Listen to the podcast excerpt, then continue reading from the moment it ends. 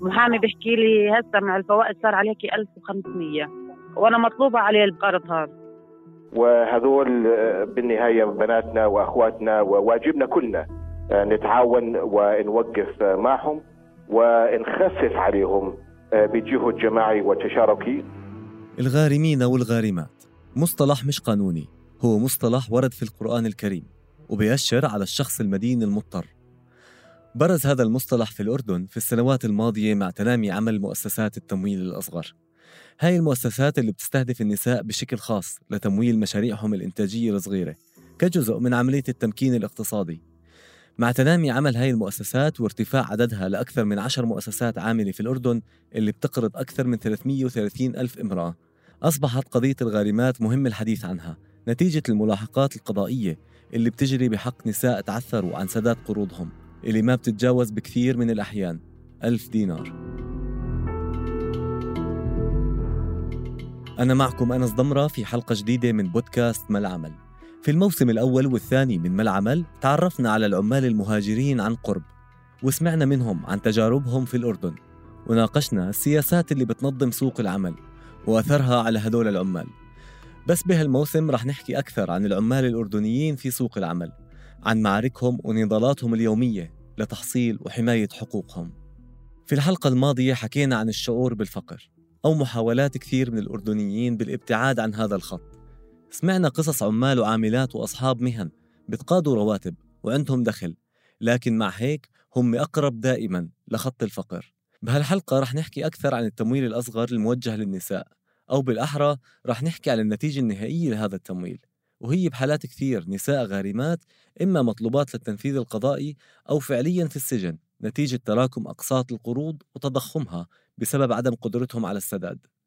الخبير الاقتصادي حسام عايش بيحكي لنا عن علاقة هذا النوع من التمويل بالفقر وكيف على حسب وصفه بتم استغلال النساء حرفيا من قبل بعض الصناديق التمويلية. قضية الغارمات في السوق الأردني التي تعبر عن حجم الفقر الهائل الذي يتم فيه استغلال النساء من أجل تسويق ما يسمى بصناديق. يفترض أنها تمكن النساء لكنها الحقيقة وضعت هؤلاء النسوة بين مطرقتين إما الحصول على قروض من هذه الصناديق لمواجهة حالات من الإعسار النقدي أو للإنفاق على زوج أو ابن إلى آخره في لحظة معينة وبين أن يتم تحويلها إلى القضاء. وللأسف فإن معظم إن لم يكن جميع النساء المستفيدات واللي أعدادهم قد تصل إلى 350 ألف و400 ألف حتى في بعض الدراسات أسرهن تعاني إما من الفقر أو تعيش ضمن منطق الفقر أو أنها غير قادرة على مواجهة أعباء الحياة. وهذا واحد من التعريفات التي يمكن أن نقول إنها تدخل ضمن محددات الفقر. دراسة لجمعية معهد تضامن النساء الأردني بتكشف أنه 73% من الحاصلين على قروض من مؤسسات التمويل الأصغر في الأردن خلال عام 2018 كانوا من النساء. مجموع هاي القروض كانت 259 مليون دينار بمعدل 573 دينار للقرض الواحد تقريباً. الملفت بأنه أسعار الفائدة اللي بتقدمها هاي الشركات وحسب البيانات المعلن عنها على مواقعها الإلكترونية والبنك المركزي الأردني تتراوح بين 20 ل 35% وهي نسبة مرتفعة بالمقارنة مع البنوك اللي بتطلب الحصول على تمويل منها تقديم ضمانات أكبر وإثبات القدرة على السداد. بعكس هاي الشركات في شهر آذار الماضي وبعد عام كامل من مبادرة الإفراج عن الغارمات فقدت امرأة أردنية حياتها. أثناء محاولتها الهروب من الشرطة لتنفيذ أمر قضائي بإلقاء القبض عليها بعد تعثرها عن سداد قرض بمبلغ أقل من ألف دينار. في بيان لجمعية تضامن أكد أن المرأة البالغة من العمر 40 عام توفيت متأثرة بإصابتها بعد سقوطها من الطابق الثاني هربا من الشرطة.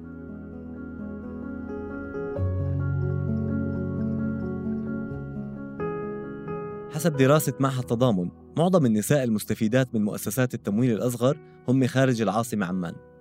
لهيك توجهت لمنطقة الأغوار المنطقة اللي بتشتغل فيها مزارعات بنظام المياومة بأجر يومي ما بوصل ببعض الأحيان لخمس دنانير. ظروف عمل صعبة خالية من أي شروط سلامة عامة. وهون تعرفت على صفية اللي مجموع دخلها الشهري في عملها في قطاع الزراعة ما بوصل ل 150 دينار شهريا في المواسم. بالرغم من إنها بتشتغل ضمن ظروف صعبة وساعات عمل طويلة. بناء على طلب صفية تم تغيير صوتها واسمها لإخفاء هويتها. في شغل بنطلع له من الخمسة ونص بنجيش إلا على الأربعة العصر. حسب طبيعة الشغل مثلا بصل بندورة القاط خيار ما حسب طبيعة الشغل.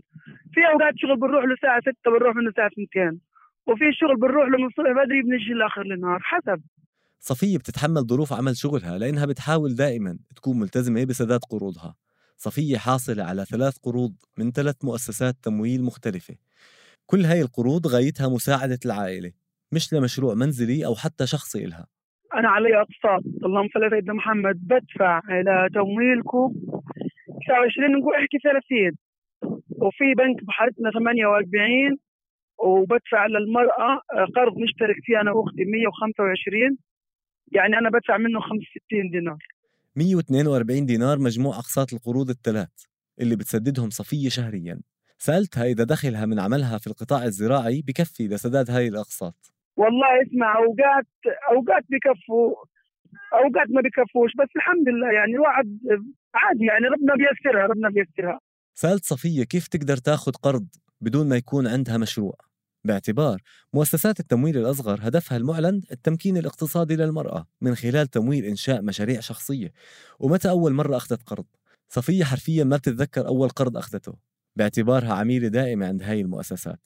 والله اسمع أنا مش متذكر بس أنا اللي بتذكره قبل ما يخلص القرض اللي بكون ماخذه الدفعتين برجع بجدد. أول ما بلشت أخذت من تمويلكو مش عارف كم أخذت 800 ولا شو؟ اخذت مثلا شغلات بيكون مثلا بدنا ندفع كهرباء علينا دين إيه، مثلا فاتورة مي شغلات يعني بتكون الواحد له حاجة فيها. ومرة أخذناها كان في عندنا غرفة ضبطناها في مرة جب... يعني لا شغلات كثير ما بنخفى على الفاضي بيسألوني بحكي لهم مثلا عندي مشروع في الدار إيه، يعني أنا بحاجه له مثلا بدي يعني هم بيعطوك قروض أحيانا ما بيدققوش عليك ما بيسألوا كوني أنا بعرفهم من زمان باخذ منهم. يعني ما بيدققوش علي في الأسئلة كثير لأني أنا من زمان باخذ منهم. مع الشغل في القطاع الزراعي باعتباره قطاع موسمي والعمال والعاملات ممكن يمروا بفترات تعطل. سألت صفية عن التزامها بسداد القروض وإذا جربت التعثر في السداد مع هاي المؤسسات. آه ملتزمة. شيء أكيد غصب عنك بدك تلتزم. ما تقدر تلعب معهم. تتأخر عنهم بيشتكوا عليك على طول. الحمد لله لا عمرهم ما شكوا علي. إذا بدي أتأخر في أوقات ممكن أتأخر 10 أيام أسبوع. بكون بشتغل لسه ما اخذتش أجاري بس ما بتوصلش إنهم يشتكوا عليه ختام وهي أم عاملة. اشتركت في قرض لمساعدة صديقتها اللي كانت بأمس الحاجة لاحتياجات البيت الأساسية.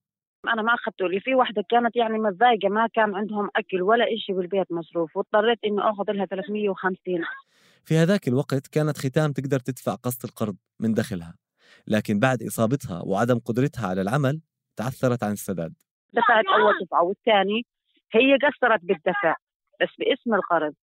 قصرت ما معها تدفع الإمكانية يعني. هي مش معترفين بها صاحبين البنك. بحكي انت الكفيلة وانت العميلة. أنا بشتغلش عشان كان عندي شعب في الحوض وما بقدر أشتغل. وزي كثير من الأردنيات ختام الآن تحولت لمطلوبة. ومبلغ القرض 350 دينار تضاعف أكثر من أربع مرات نتيجة غرامات التأخير والفوائد. في القصة صارت هسه بالمحاكم. كل ما أحكي مع المحامي محامي بيحكي لي هسه مع الفوائد صار عليكي 1500 وأنا مطلوبة عليه القرض هذا. حاولت ختام الاستفادة من مبادرة الملك عبد الله في تسديد قروض الغارمات ولكن للأسف فشلت محاولاتها. لا والله ما شملني العفو لا لأني دققت كثير وحتى لي أسبوعين مدقق حكوا إنه شملوا العفو دققت لسه أنا مطلوبة على القرض.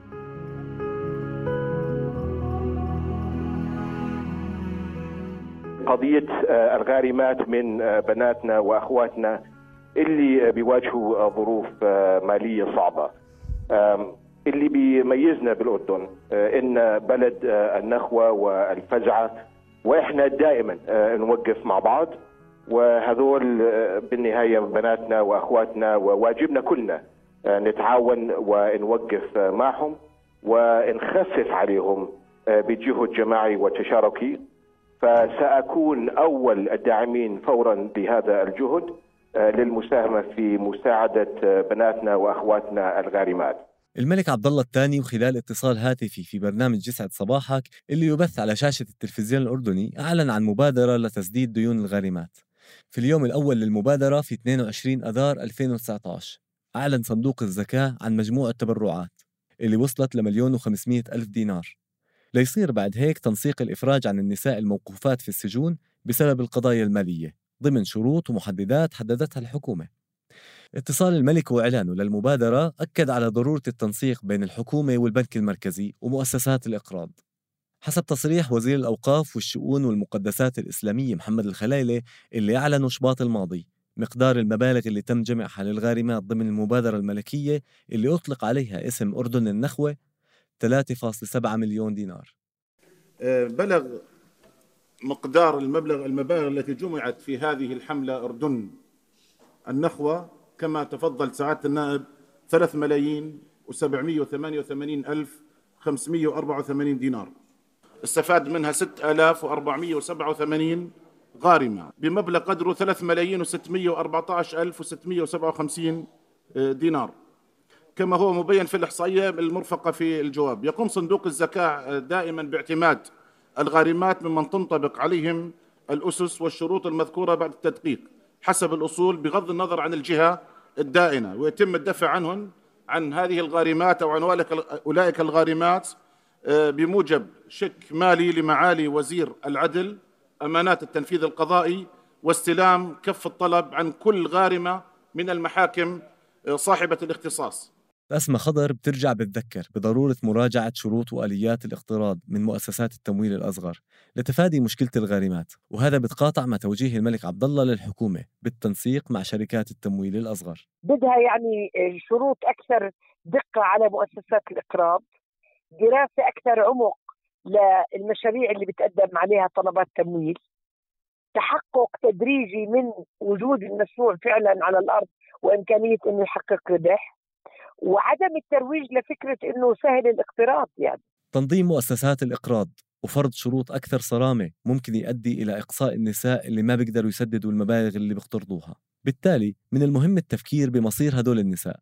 كيف ممكن يتم توفير بدائل لهم ما تعرضهم للخطر لكن بنفس الوقت ترفع من المستوى المعيشي تبعهم أو على الأقل توفر لهم حلول مادية. رغم جاذبية الاقتراض للوهلة الأولى إلا أنه على المدى الطويل ممكن يعود على المستفيدين بأضرار مضاعفة. يعني مش بس ديون ديون وحبس ووصمة مجتمعية كمان. أنت بتعرف الوصمة الاجتماعية اللي بتلحق بأي امرأة بتنام برا في السجن أو بتروح على المخفر وبعدين على السجن. حتى لو بريئة مجرد إنه يلقى القبض عليها وتنحط في السجن عمليا العائله تتخلى عنها حتى أهلها مش بس زوجها. كمان اهلها بيعتبروا إنه هي ما كانتش يعني. فضحتنا وجابت لنا السمعة السيئة.